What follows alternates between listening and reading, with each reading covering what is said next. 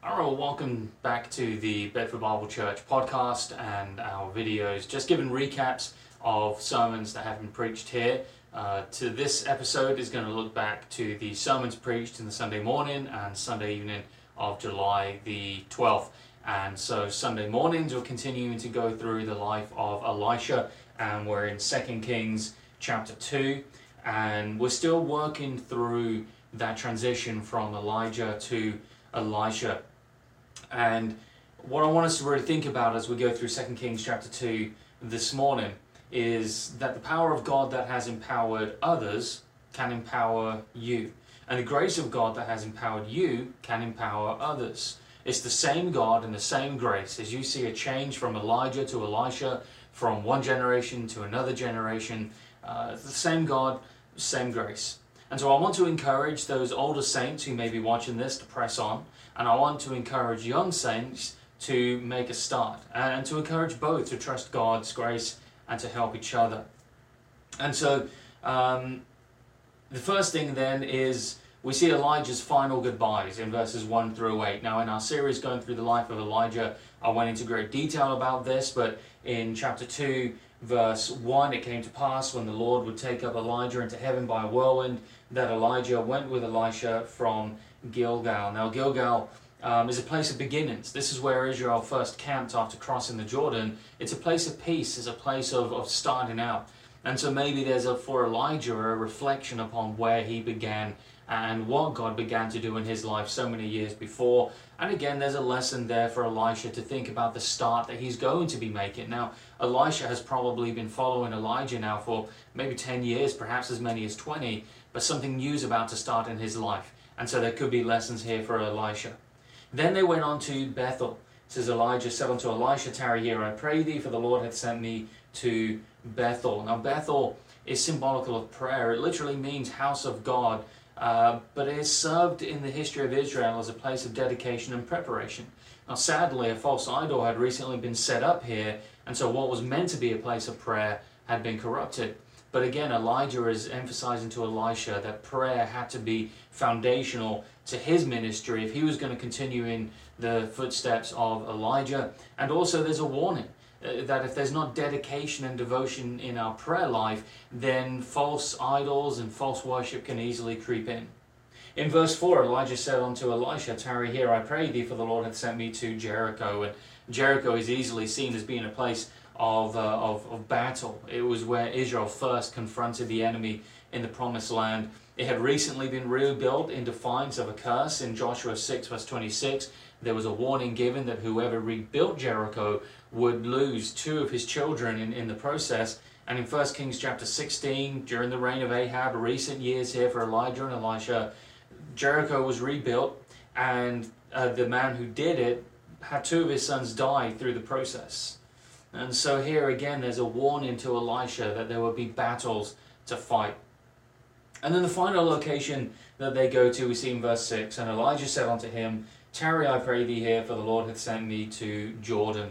This was the final step in, in Elijah's farewell tour of Israel. And you know, death comes to all of us. There, there, was again a warning to Elisha, a reminder to him that life is finite, that eventually we come to an end and, and we have to serve the Lord to the best of our ability while we are here. But there's also that hope that on the other side of death, we see our Savior, Jesus Christ. Uh, many runners have lost a race because towards the end of the race they slowed down. They began to look around to see where their competitors were or they began to pay attention to the cheers of their supporters too much and someone else overtook them. Or perhaps even they became so distracted that they tripped and fell. Elijah was determined that all the way through his journey he would keep his eyes fixed on the lord. And that's seen as we come to verses 7 and 8 uh, it says that 50 men of the sons of the prophets went and stood to view afar off and they too stood by Jordan. So Elijah and Elisha continue on alone. And Elijah took his mantle, wrapped it together, and smote the waters, and they were divided hither and thither, so that they too went over on dry ground. You know, this parting of the waters, that was one of the greatest miracles you see, uh, you know, Moses being involved with as Israel led out of Egypt towards the promised land. It's one of the great miracles that God did for Joshua to show that Joshua was the the, the uh, next in line to follow after Moses when they entered the promised land. It was a way of God telling Israel, I'm with Joshua as I was with Moses, and I will deliver you and give you victory. And here we see Elijah at the end of his life performing a final miracle that is just as great, just as powerful as any that had come before him. And you know, I think what we can take from this is although Elijah's earthly journey was almost done, he didn't slow down, he didn't give up, he didn't merely celebrate victories of the past, he was determined to keep doing great things for the Lord. And as we grow older, our physical abilities may change and adjust, and, and we may feel we can't do some of the things we used to do, but it doesn't mean that our vision for God should end. Elijah pressed on to win the race to the very end. We see that with the Apostle Paul as well, and he could say that he had run the race with patience, that he was ready uh, to, to see God face to face with a clear conscience. So the same uh, story can be said of Caleb. You know, Caleb stood with Joshua. They stood side by side when they had been uh, two of the 12 spies that had gone into the land, and they came back and said, God can give us victory. But the 10 who were fearful, and you know, Joshua and Caleb were the only two of that generation who survived through the wilderness wanderings.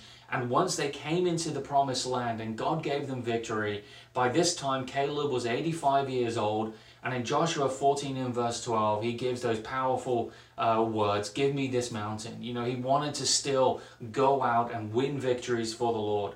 There are some who never start into the fight. There are some who, who you know, don't finish well.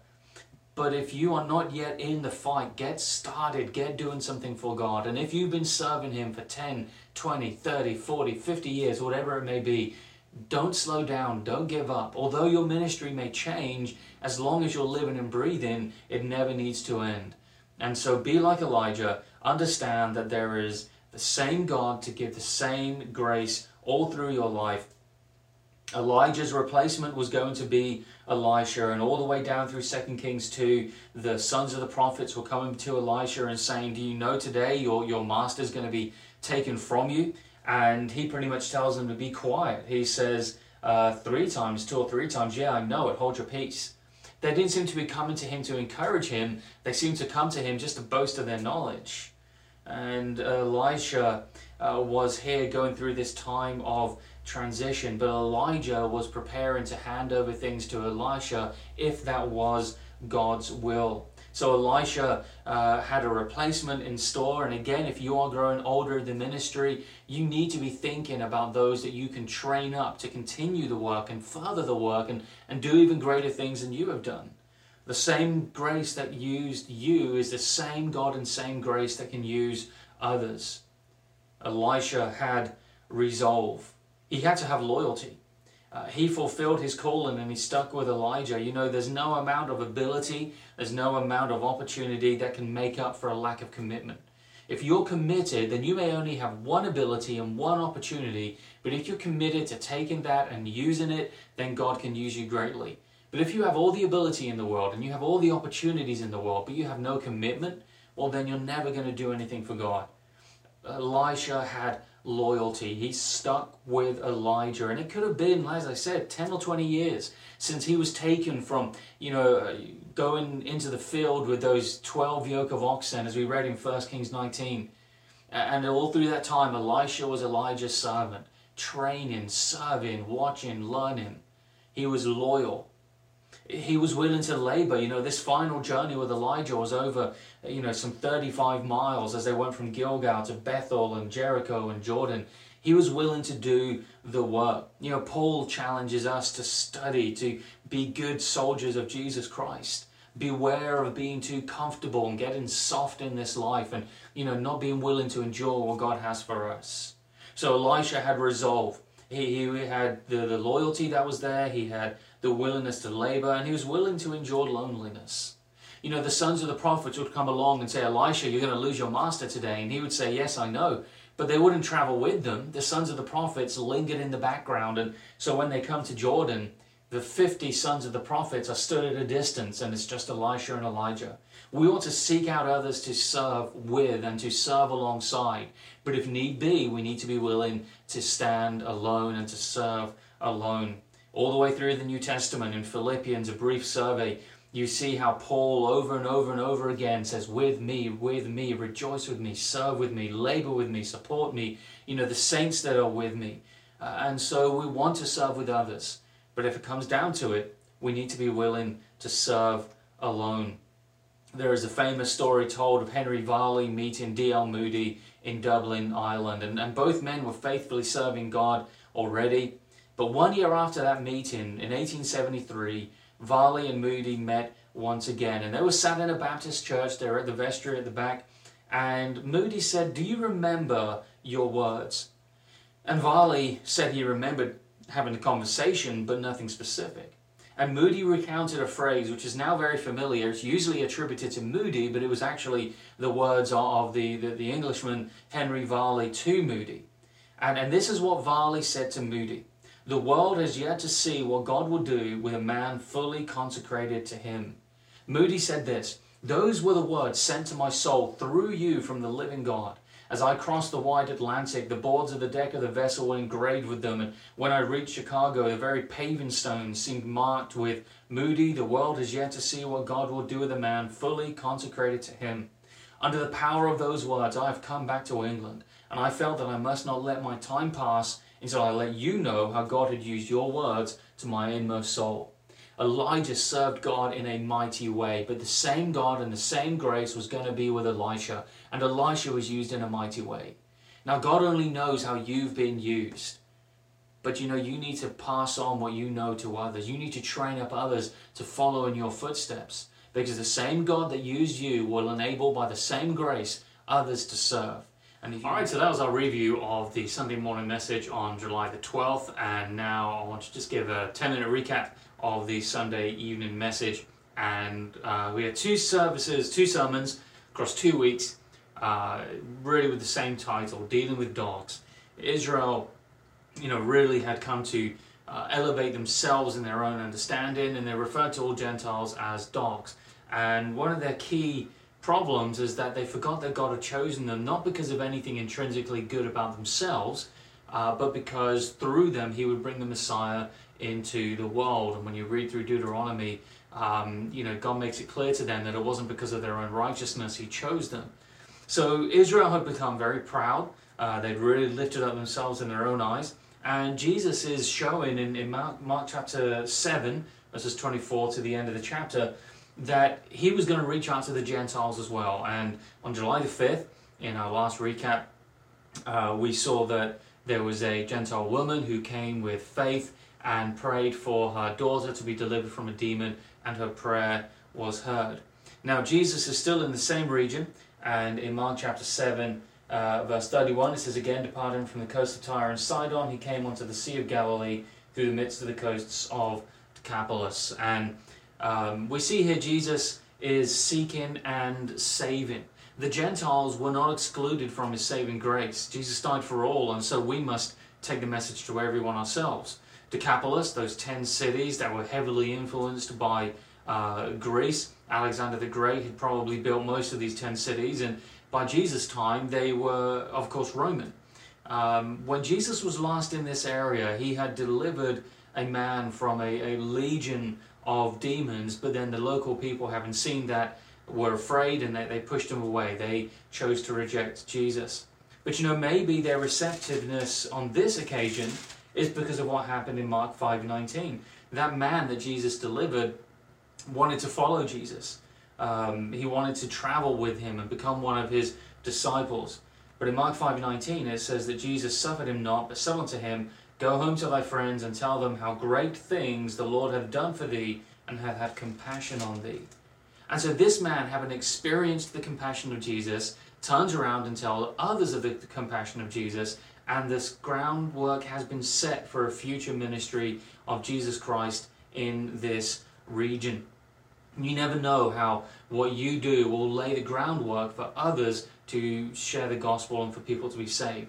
But from Genesis 3, with the promise of the, the salvation of the of the, the seed of the woman going to all people, to Genesis 22, where Abraham's descendants are prophesied to be, uh, you know, to bless the whole world, that descendant being Jesus Christ.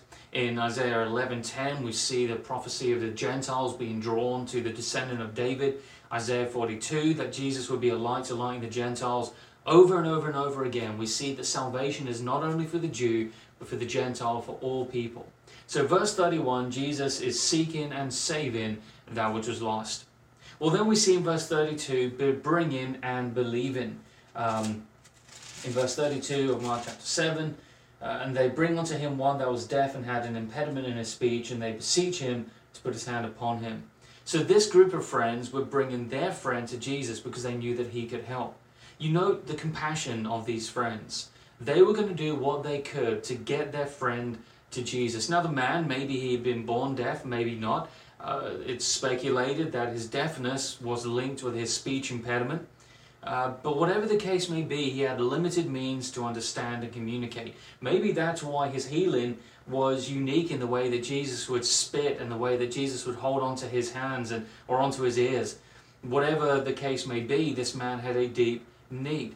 You know, and I wonder, you know, how much we see the need that is in the world around us today. Are we willing to reach out to bring others to Jesus? When we come to verse 33, it says that he took him aside from the multitude, put his fingers in his ears, and he spit and touched his tongue. Uh, and looking up to heaven, he sighed and said unto him, Ephphatha, that is, be opened. Jesus deals with him as a unique individual. He took the man aside, and you know, I really love that idea there of Jesus taking this man aside, this man who, you know, he has serious impediments in how he can communicate and understand the world around him. And Jesus deliberately takes this man and focuses on him. He pulls him aside from the crowd and he gives him his full attention. And it's amazing that God does the same for us. He knows the need of our heart and He takes us aside and He doesn't deal with us just as another number, but He deals with us as individuals. So seeking and saving, bringing and believing and then we see the healing in verse 35. Straightway his ears were open, and the string of his tongue was loosed, and he spake plain. There was no momentous build up, there was simply words spoken, be opened, and the man is healed. And then verse 36 he charged them that they should tell no man, but the more he charged them, so much the more a great deal they published it and were beyond measure astonished. You know, it wasn't that Jesus was trying to remain secret. You know, this is far into the earthly ministry of Jesus Christ. What Jesus was trying to do was to minimize the emphasis on his miracles and to emphasize his teaching. And of course, people were getting caught up in the miraculous, in, in the, the big things that they considered to be important. When Jesus was trying to say, look, it's not about the miracle, it's about the teaching you know, we as a body of believers need to make sure we emphasize the gospel of Jesus Christ. There are all kinds of worthy movements with which we can be involved. But if we don't get the gospel out there first and foremost, then none of those other things really matter. However, these people publish it, the news spreads more and more, and they were beyond measure astonished.